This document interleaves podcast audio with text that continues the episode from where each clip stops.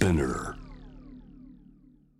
アップクロスのコーナーです。今日火曜日は私青木治がお送りをしてまいります、えー、今夜は火曜日お待たせの月一企画月一宮台です、えー、社会学者で東京都立大学教授宮台真司さんにお話を伺います。宮台さんこんばんは。はいこんばんは。よろしくお願いします。宮台さんに質問が結構たくさん来ててですね。はいあのちょっとまあまああの取っかかりに少し時事問題的なというか最近の政治の動きなども触れたいということもあってなんですけれども、ラジオネームリバティさんからですが、はい、宮台さんへお聞きしたいと。あの神保哲夫さんってあのビデオニュースドットコムの神保さんあの、ね、宮台さんもあの一緒にこう、ね、インターネットのテレビで出演されてますけれども、はい、神保さんがねこんなツイートしたそうなんですね。そもそも山田真紀子氏に批判の矛先を向けていること自体が作為的に見えます。総務省本体や放送免許の問題に目が向かないようにしているのではないかというようなことを神保さんがこの指摘してるんだけれどもこの辺宮台さんがどう思われているのかなんていうのもありますしもう一つ 全く正しいですね。そうもう一つさんのおっしゃる通り、はい、もうもう一つね毎日が月曜日さんなんですけれどもラジオネーム。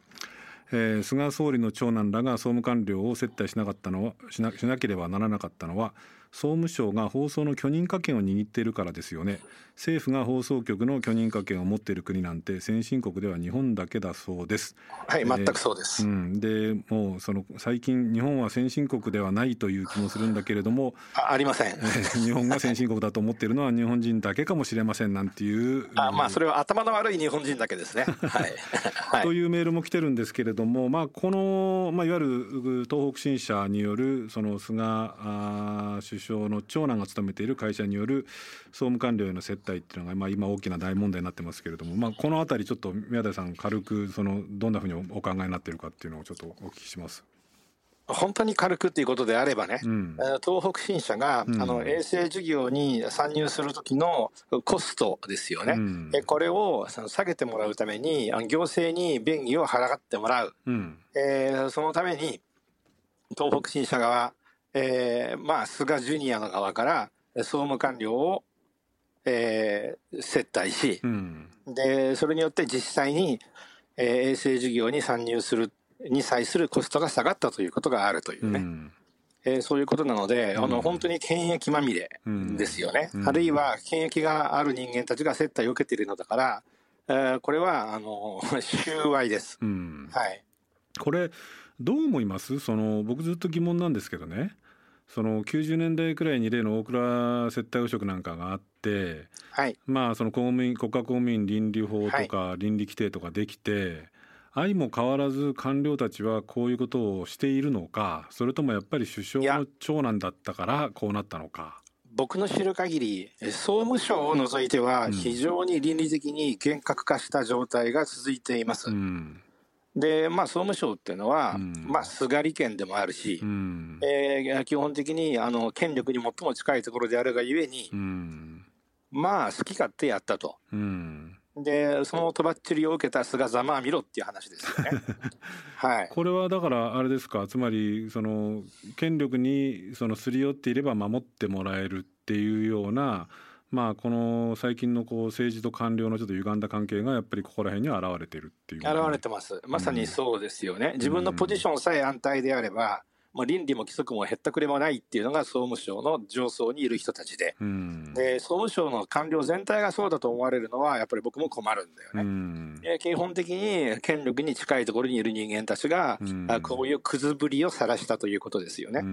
でこれがまさに日本の劣等性そのものであるということです。あのねまあこれもそうなんだけどもう一個だから今これまあもう一個だけねその最近でこうみんなが注目していてまあある意味でこう待ち遠しく思っている人もいると思うんですけれどもこの緊急事態宣言の解除をするか否かあの関西圏などはご存知の通りもうすでに解除されたんですけれども、うん。うん、首都3、えー、1都 ,1 都3県ですか？がどうなるのかっていうあたりもこう一つの大きな注目点になってるんですけれどもこれは宮台さんどんなふうにご覧になってますか？皆さん流れを思い出してほしいんだけれど、うん、日本のワクチン接種がね、うん、もうもうほとんどの国が12月1月に始まってるのに、うん、えー、まだ始まっていないのはなぜですか皆さん、ほとんど始まっていないのは、それは GoTo をやっていたからですよ、GoTo をやっていたのでそれに矛盾する政策が取れなかったということで、そのワクチンに関するさまざまな準備が遅れたんですよ、だからこれは菅のせいなんですね。うんあのまずそのことをよく押さえておいてほしい、うん、あともう一つあの先進国だけじゃなくてすべての国を含めて、えー、クラスター対策をやってるのは日本だけだっていうことも考えてほしいんですよね。うんまあ当たり前だけれども、クラスター対策なんかでは全容はつかめ、つかめるはずがないんですよね。で、実際に保健所は人が足りないということで、えー、感染者がいたらどこでマスクを外していましたかでそうすると家以外では飲食店ですよね、その時に誰が周りにいましたか？でその人に保健所が電話してでその時マスクしてましたか？ってしてねえよ飯食ってんだからって。いうね、そういう問題なんですよね。でまああのそういう意味で言うとえー、保健所がどれだけ検査がしたのか、うん、あどれだけあのクラスターを追尾したのかということによって新規感染者は変わるということがある。しかしそれとは別問題としてこれヨーロッパでもアメリカでも話題になっていることだけれど、うんあのロックダウン、あるいはですね外出規制によって感染者が減ったのかどうかについては、たくさんの感染症の学者さんたちが疑義を呈している、うん、それはなぜかというと、あの新型コロナ以外の4種のコロナ風邪のあの季節性の簡単に言えば移り変わりっていうのがあるんですよね。うん、そうすると12月から2月にかけてまずピークがあり、うん、その後は8月に緩いピークがあると、うん、でたまたま去年ですね、まあ、諸外国のロックダウンがそれに重なっていたので、うん、えー、ロックダウンが効果があったように見えているが、うん、えー、統計的に分析すると、えー、ロックダウンにはほとんど効果がなかった可能性もある、と言ってる人もかなりいて、で実はそれがヨーロッパで外出規制に対して抗議する若者たちの暴動が起こっている、まあ、理由なんですね。なるほど。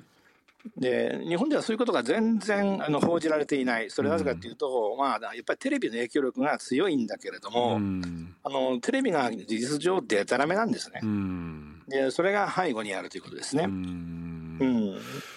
まあしかしそのテレビって言われると僕もちょっと若干隅っこにいるので胸が痛いところもあるんだけれども、うん、ただそのこれね変異株なんかも出てきてるわけですし、うん、そのロックダウンに宮台さんがおっしゃるようにどこまで効果があったのかっていう議論ももちろんあるしそれも分析しなくちゃいけないんだけれどもせっかく減ってきてるわけだからそのせいかどうかは別としてねここで一歩踏み込んでそのこう広範な検査とかねっていうのをどうしなくちゃいけないと思うんですけれどもそういうことをやる気配っていうのはもう全くないですよね、はい、要するに国民変,、うん、はい、変異株は非常に重要でね、うん、もしかするとワクチンの効きとか、うん、あるいはワクチン以前の問題としてその感染力がどれだけあるのかとか症状がどれだけ強いのか変わる可能性があるんです、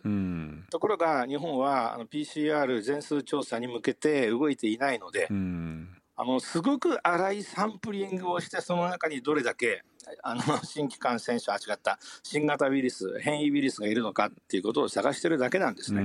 なのであの、まあ、変異ウイルスの広がりについては実態は全く分かっていないということですね。なるほどね、うん、でねあの全然話が変わるんですけれどもせっかくこうやって宮台さんとこう月に1回ね、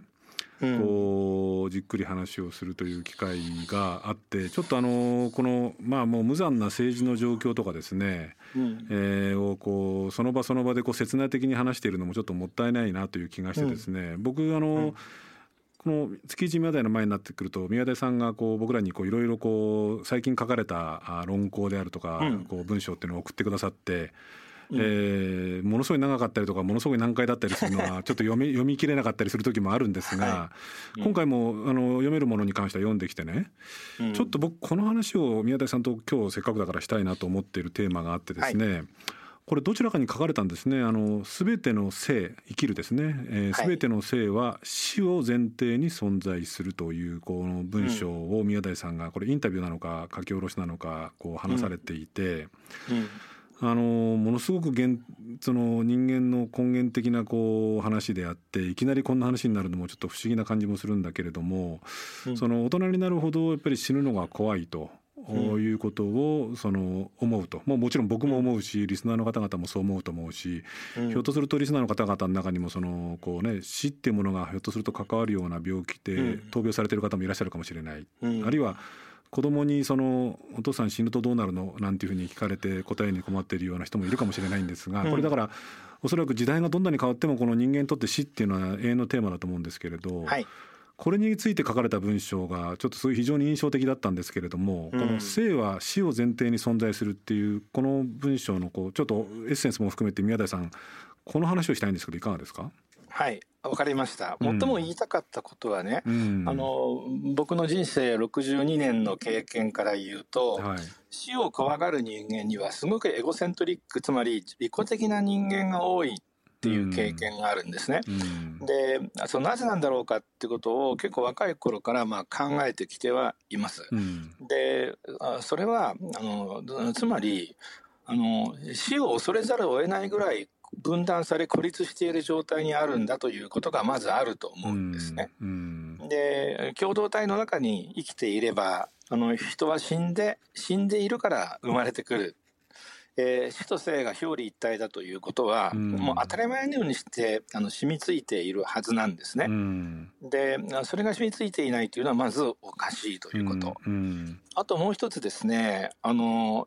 自分の死を恐れる人間はあの人類がまるで永続するかのような幻想に陥っているこれってトンマですよね。あの実はあの地球の歴史についてはもうある程度あの仮説が固まりつつあります。で単細胞生物物を含めた全ての生物が地球うん、まあ、地球から一切いなくなるのが約10億年後なんですよね。うんで、まあ、簡単に言うと、ちょうど6億年前からマントル対流が、マントルが、つまりプレートテクトニクスですね、これが水を引き込むようになっているんですよね。うん、で、どんどんどんどんどんどん引き込んでいくので、あのこの水がベアリングとなって移動するプレートの移動がまず止まります、うん、でプレートの移動が止まるとマントル対流が止まります。マントル対流止まると地磁気が失われます、うん、でそうすると大気と水が引き剥がされます、うんでそうすると灼熱地獄になって、うん、えー、まあ、残念だけれども全ての生物は死滅するんですね。うん、でところで皆さんご存知のように僕らのようなあの多種多様な生物があの生まれるようになったのっていうのは5.4億年前の、まあ、カンブリア紀まあ、カンブリア紀の大爆発と言われる、そのこの事態によって起こったんですね。うん、で、あれはその直前にエディアから生物群っていうふうに言いますけれども、うん、まあ、初めて、まあ、巨大な、巨大って言っても細胞じゃなくて、もう少し大きいねまあ、例えば手のひらぐらいとか、うん、あるいは30センチ四方とかってねそういう生物が生まれたのっていうのは、うん、そのほんのちょっと前なんですね。でそこから考えると、まあ、5億年のさらに2倍のところで、まあ、全て滅びるということでいうと、うん、まあ事実上あの僕たちが生き物として認識しているもの、まあ、多細胞生物が出てきてからの歴史を見るともうすでに3分の1が経過していて、うん、残りの3分の2で全て死滅する、うん、でしかしですね人類は外に脱出するだろうという人がいるんだけれども、脱出すると思います。しかし残念ながらですねあの宇宙も滅びるんですね。うん、まずね今すでに宇宙が滅びつつあるということから言うと、うん、あの地球のような、ね、生物をその育むことができる惑星を持つことができる恒星っていうのは F 型 G 型恒星って言ってあの中型の恒星なんですね。うん、で例えば太陽がまさに F 型なんだけども10億年のあごめんなさい100億年の寿命を持つんです。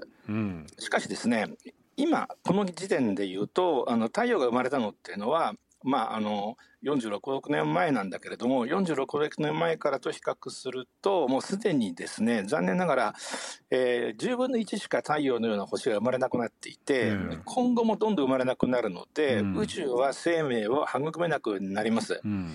でさらにですね宇宙は突然ですね60億年前から加速膨張っていうのを始めたんですね。加速膨張。そう単に膨張するんじゃなくて、うん、その膨張の速度が加速しているんです、うん、でその結果従来のですねあの熱的、まあ、死を迎えて、まあ、全てスープになるっていうような議論はちょっと楽天的で、うん、あの今最も有力な説はビッグリップっていう言われるもので、はい、220億年後にはですね、まあ、原子あのあるいは量子のレベルまで含めてバラバラになるっていうことが、まあ、ほぼ、えー、分かってきたということなんですね。それがビッグリップ理論っていうんですね。そうですね。うん、138億年前にあのビッグバンで宇宙が始まったとされているわけだけど、うん、そのまあ2倍経たないうちにまあ宇宙が終わるということですね。138億年前にビッグバンが起きて宇宙が始まりで、うん、60億年ぐらい前からはその加速膨張っていうのを始めたと。はい。で、えー、220億年まあ220億年って果てしない年月なんだけれどもしかし宇宙もその最近最新のビッグリップ理論によれば、えー、なくなるだろうと。そうです、うん、でね僕はあの子供たち3人いるんだけれども、まあ、あのテレビやパソコンでねあのそういう宇宙地球の寿命について論じているものはたくさんあるんですね。なのであの大体小学校に入るぐらいになると地球も終わるし、え宇宙も終わるんだっていう番組を見せるんですね。でなぜかっていうふうに皆さん思うかもしれないんだけどそれは単にあの個人の死に浅ましくこだわるっていう態度を捨ててほしいということが一つ、あともう一つはねどうせ終わるものがなぜ存在するのか。例えばこの宇宙っていうのは時空のことを意味しているんだけど宇宙が終わるっていうのは時間と空間が消えるということなんですね。でなぜじゃあ消えるに、えー、ことが確実であるものが 存在してるんだろう。なぜその時空間に地球があり我々がいるんだろうってことを考えてみると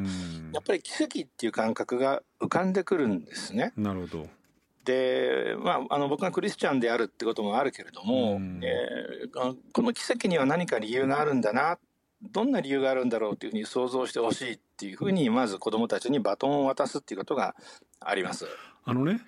宮台さん、ここまでちょっと話をちょっと伺いたいことがね、はい、まあ要するに、その僕なりに本当に子供っぽくちょっと解釈すれば、うん、その人間の性っていうものはもちろんだけれども、うん、その地球にもそれからまあ太陽系にも、うん、あるいはそのもっと言えば宇宙そのものにも要するに寿命があると。確実なんですね、それが。寿命があるってことですね。はい、で、その、ただその前提で今宮台さんがおっしゃった、だから個人の死に浅ましくこだわるのはやめるべきだという話はわかるんだけれども、うん、でもそれは別にその、この奇跡である、この生きるっていうこと、生っていうこと、うん、生命っていうものを軽んじるとかっていうことではなくて、むしろこの奇跡ってものの大切さみたいなものをかみしめろという、こういうことになるわけですか？そういうことになるわけです。でね、あの、実は我々にとって死は必要なんですよね。でまず死がなければ進化はないんです。うん、でさらに地球の持続可能性を考えてもね人が死んでくなくれないと新しく生まれてこられない、うん、えー、さらにね一人だけ自分だけあの長寿を望むとかいう人がいるけれども、うん、えー、そうやって人が長寿になればなるほどね地球の人口はどうしても増えてしまうわけですよね。うん、えー、なので僕に言わせると長寿を望むこれも程度問題だけどね。あの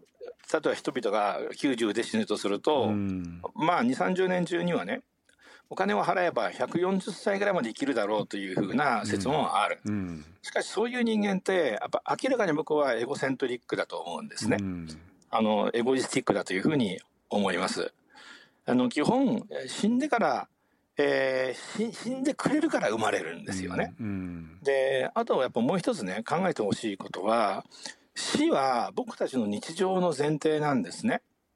で僕が子供たちに伝えるのはね例えば僕は妻と出会って3人の子供ができたと、うん、しかしねこれは誰かが死んだからなんですよ、うん、誰かが死んでいなければその人が妻と出会って僕と結婚しなかったかもしれない、うん、あるいは誰かが死んでいなければ僕がその人と出会って妻と結婚していなかった可能性もある、さらにそれだけじゃなくて、まあ、妻はね二十歳以上若いけれどもあの僕が今死ねばねまだ妻は若いから、うん、多分新しい出会いで新しい家族を作ることができる。そしたらそれがすごく幸せな家族になるかもしれないでしょ？そういうことを考えるとあの死はまさに僕たちの日常そのものの前提になっているんですよね。うんなのに死にたくないとかって言ってる人間って一体何を見てるんだってことですよね。もちろん地球宇宙を見てないだけじゃなくて僕たちの日常が何によって支えられているのかまさに死によって支えられているということを全く分かっていないということですよね。あのそこでね僕が聞きたくなっちゃうのは先ほど宮台さんもちょっとお話になられましたけれどもその頭では分かりますよね。その人間の生命と同様、はい、宇宙も地球もそのこう寿命があるんだと。はい、えー、ということが究極的には言えるってことになってくると、うん、先ほど宮台さんがちょっと触れられたその宗教ってものをどう捉えるべきなのか共にこう併存させるってどどんなふうに考えたらいいんですか？まずねあの自分が死ぬこととは別に親しい人が死ぬことってやっぱりとても悲しいですよね。なのでかなり古い時代からそれいつからということがわからない。もしかすると火を使うようになった頃からかもしれない。そうすると200万年の歴史があることになるけれど死んだ人はどこに行くのかっていう問いが生まれたんですね。でそれで死んだ死んだ人が行く場所として、まあ、古い社会は水平に考えるのであの山の向こう側とかねあの海の向こう側っていうふうに最初考えるようになったってことはまあ分かって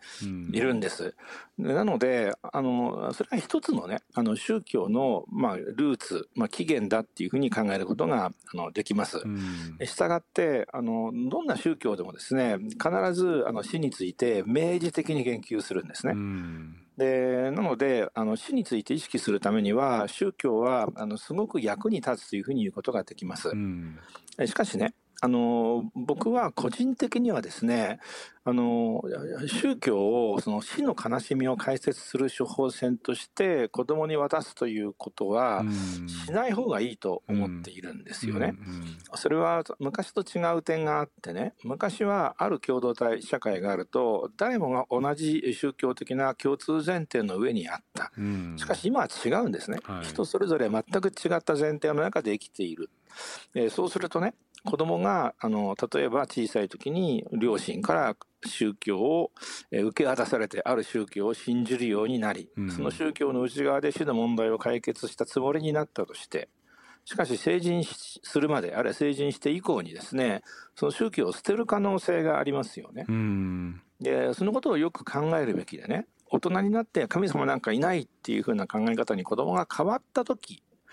えー、そのことについてやっぱり責任が取れるような態度を取るべきだっていうのは僕の考えなんですね。でもちろん僕は無神論者ではなくて、あのまあクリスチャンなんだけれど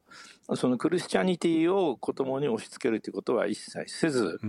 今のあの地球物理あるいは宇宙物理の枠の中で、えー、最も確からしいとされているあの仮説を話し、あるいはその実際にそれについて作られた数多くの動画を見てもらうと。ね、例えば恐竜を滅びていないと僕たちってここにいられないわけだけど、うん、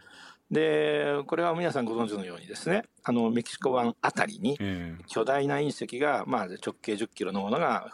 降ったことによって生じた大絶滅の結果なんですよね。うん。うん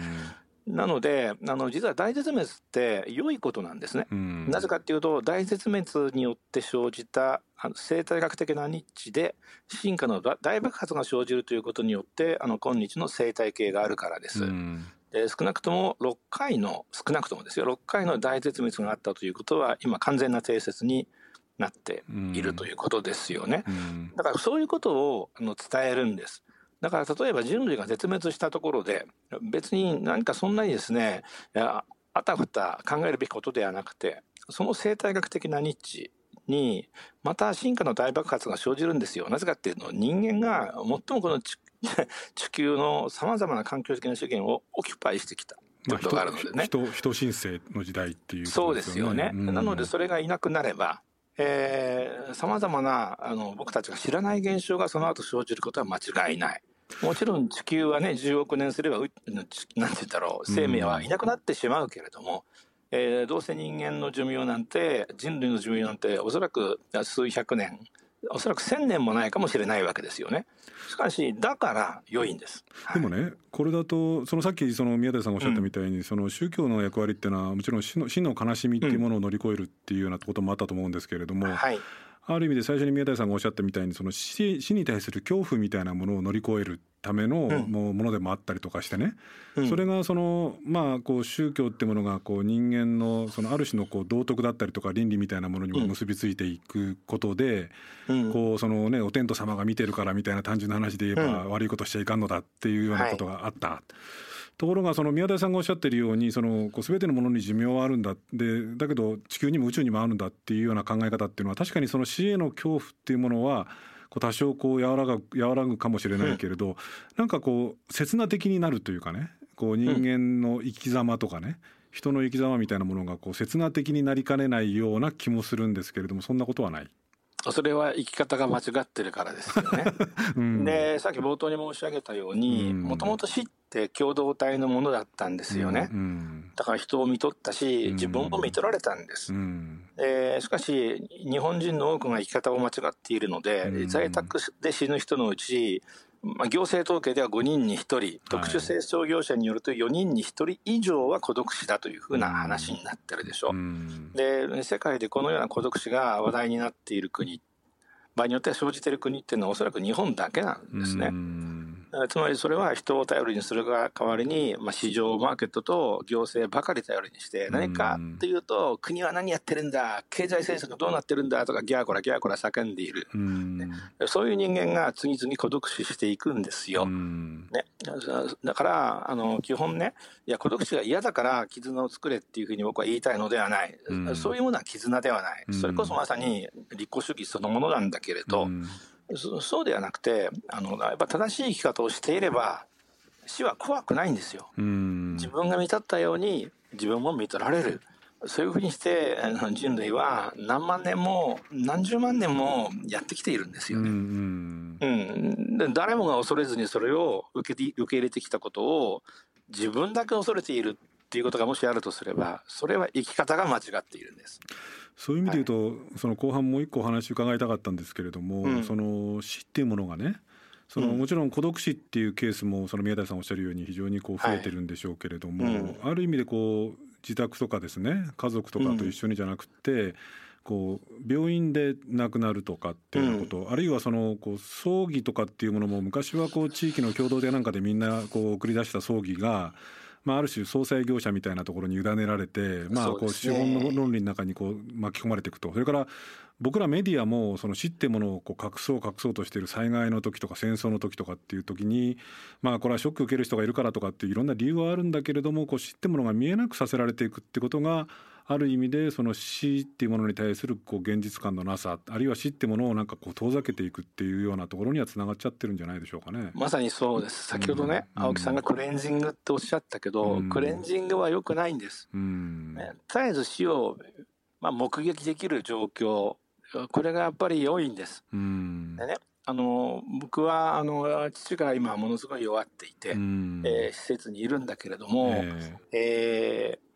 まあ、分かりやすく言えば、まあ、老衰が始まりかけているという状況なんですね。なので、昨日もあの病院に行く、えー、まあ、あの誤診があったりしたので、病院を変えてもらうとかってことをいろいろして、やっぱ老人だけがいる病院とかっていうのも、まあ、最近見てるんですよね。で、そうすると、この人たち家族いるのかなとかね、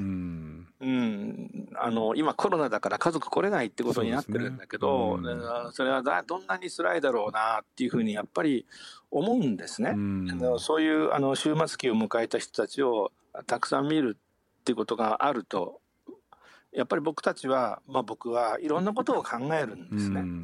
僕もこういうふうにして死ぬのかな、うん、もっと別の死に方がいいのかなとかってやっぱ考えるんです、うん、だから絶えず絶えず死を目撃できる環境が必要なので、うん、そこからするとクレンジングっていうのはもう絶対にダメなことなんですね。うん。だから宮田さんがおっしゃった最初の話に戻ると、うん、そのまあその生命っていうのはだからそれは人間ももちろんだけれどもその全ての生命地球にも太陽系にも宇宙にも要するにいずれ寿命が来て、我々はまあ全てこういずれは消え去るんだと。そう。でだからこそその、まあ、ひょっとすればこうやって僕が宮台さんと話をしてこの話をこうたくさんの方がそのいろんなところで聞いてくださってるっていう、うん、まあ、この奇跡を大切にかみしめなくちゃいけないんだよってこういうことですね。いや本当です。だから、うん、あの劇場版「鬼滅の刃」でね煉獄氷次郎が、人はいつか死ぬからこそ儚く美しい存在だっていうふうなセリフを言うでしょ、うん、で子供たちがたくさんこれを見たっていうのはすごいいいことなんですよね。うん、なのでそう自分が今こうしていること誰かと出会っているっていうこともあの本当に奇跡なんですよ。うん、でそれはどうせ終わるのになぜ存在するのかってことを考えるだけで誰もが分かることなんですね。だからどうせ終わるんだっていうことをはっきり分かるような、えー、そういう環境の中に子どもたちが育ち上がるということがとても重要クレンジングされた環境で育った大人たちだけがヘタレになっていくんだというふうに断言していいと思いますね。わかりました。宮田さんありがとうございました。ありがとうございました。そろそろお時間です。えー、青木治です、えー、今日のアップクロースいかがだったでしょうか。あのー、まあいろんな思いを込めつつあの宮台さんのお話を伺いました。なんて言うんでしょうかね。その刹那的なまあこう政治の話、えー、経済の話社会の話えー、いろんなニュースに関してっていうのももちろん宮田さんのご意見いろいろ伺って、えー、参考になることもあるし聞きたいこともあったんですけれどもちょっと今日は趣向を変えて、えー、お聞きになった方はどんなふうに受け止められたかまた、えー、感想をいただければと思うんですけれどもせっかく宮台さんとそういうそのこうちょっと人間の根源的な話をしたのにまたこのまあ後書きと位置づけられるようなこのコーナーでですねこんな現実的な話に戻すのもなんなんですけれどもあの番組の中でも紹介しましたあの時代の異端者たちという私の新しい本ですねインタビュー集が出たと本であのリスナーの方にプレゼントもしたんですけれどもあの番組の中でちょっと時間がなくてこう触れきれなかったっていうところですね。あの総務官僚の平島明秀さんとの対談がこの対談書の中に載ってるんですけれども政治主導っていうものの必要性政治が、ね、官僚をきちんとグリップをして政治主導で進むってことに関してはえー、平島さんも全然否定してないんですね。でその上でちょっとこの平島さんの発言ちょっとだけ印象深いところを僕なりにここ紹介したいなと思ってこの時間をちょっと使わせてもらいたいんですけれどもえー、平島さんこうおっしゃってんですね。もちろん私は政治主導を否定するつもりなんかはありません、えー、時の内閣総理大臣を党首とする政党が選挙で公約を掲げ国民がそれを選び取り政府の基本方針として閣議決定したことに官僚が逆らうのはおかしいなことです。民意はこうじゃないかと言われればそれは私だってもちろん従います。でもふるさと納税制度は違います。自民党の公約にも書いてなかったし政権の基本政策にも書いてなかった。そんな官房長官の指示が菅案件などと呼ばれ役人が振り回される状況になってしまっている。要するに人事権を持っている人間が一番強くこれでは法治ではなくて人治です。まあ、法による支配ではなくて人による支配だってことですね、えー、ではないでしょうかっていうことを平島さんおっしゃってるんですね。で今回総務官僚がえー、こういう形でその菅さんの長男のこう接待を受けてたっていうこと官僚がぞろぞろと出てきて、まあ、山田真紀子内閣広報官をはじめとして何人ものこう官僚っていうのがそういう状況に置かれているそういう振る舞いをしてたってことが問題になっているんですけれどもあの平島さんにですね後輩の官僚の人たちに対するメッセージっっていうのをこうくださいませんかって僕にが聞いたらですねこのこんなふうに話してくれたんですねこれはまたあの僕のその時代の異端者たちっていうその対談集に載ってるんですけれども広島さんこんなふうにおっしゃってるんですね。えー、政治家はもちろんですが責任ある立場にいた官僚もいずれは歴史の法廷で裁かれます。そして自分の心には嘘をつけません。いずれ歴史の法廷に立って裁かれることを常に考え自分の心に従い官僚の後輩たちはそれに恥じないような行動をとってほしい。自分の行動を律しおかしなことには誠実に声を上げていってほしい心からそう願っていますと。あのーこういう官僚もいるんですねあるいはこういうふうに思っている真摯な官僚の人もいるんですね。えー、その官僚の人たちの中にも、えー、今回のような官僚の人たちもいるということなんですね。つまり政治まあ、官僚にもそうですし我々人間も誰でもそうですけれどもこう善の部分と悪の部分と、えー、本当に使命感に燃える部分と怠惰な部分といろいろあると思うんですけれどもそのこういう官僚もいる一方で今回のような問題が起きるっていうのはもちろん官僚そのものあるいは官僚機構そのものにも問題はあるんだけれどもひょっとすると社会はもちろんだけれども政治の側が官僚の使い方官僚のグリップの仕方を間違っているんじゃないんですかっていうあたりをえー、考えなくちゃいけないんじゃないかなというふうに僕はこの平島さんのインタビューを終えた時に思いました。あのこのインタビュー本当にこう面白いっていうかですね考えさせるものが多いし、まあ、広島さん以外にもえー、いろんな方のインタビュー載ってますので、まあ、本当にお時間がある方今日プレゼントね当たらなかった方は申し訳ありませんでした、えー、ぜひ、えー、書店で買って読んでみてはいかがでしょうか。ありがとうございました。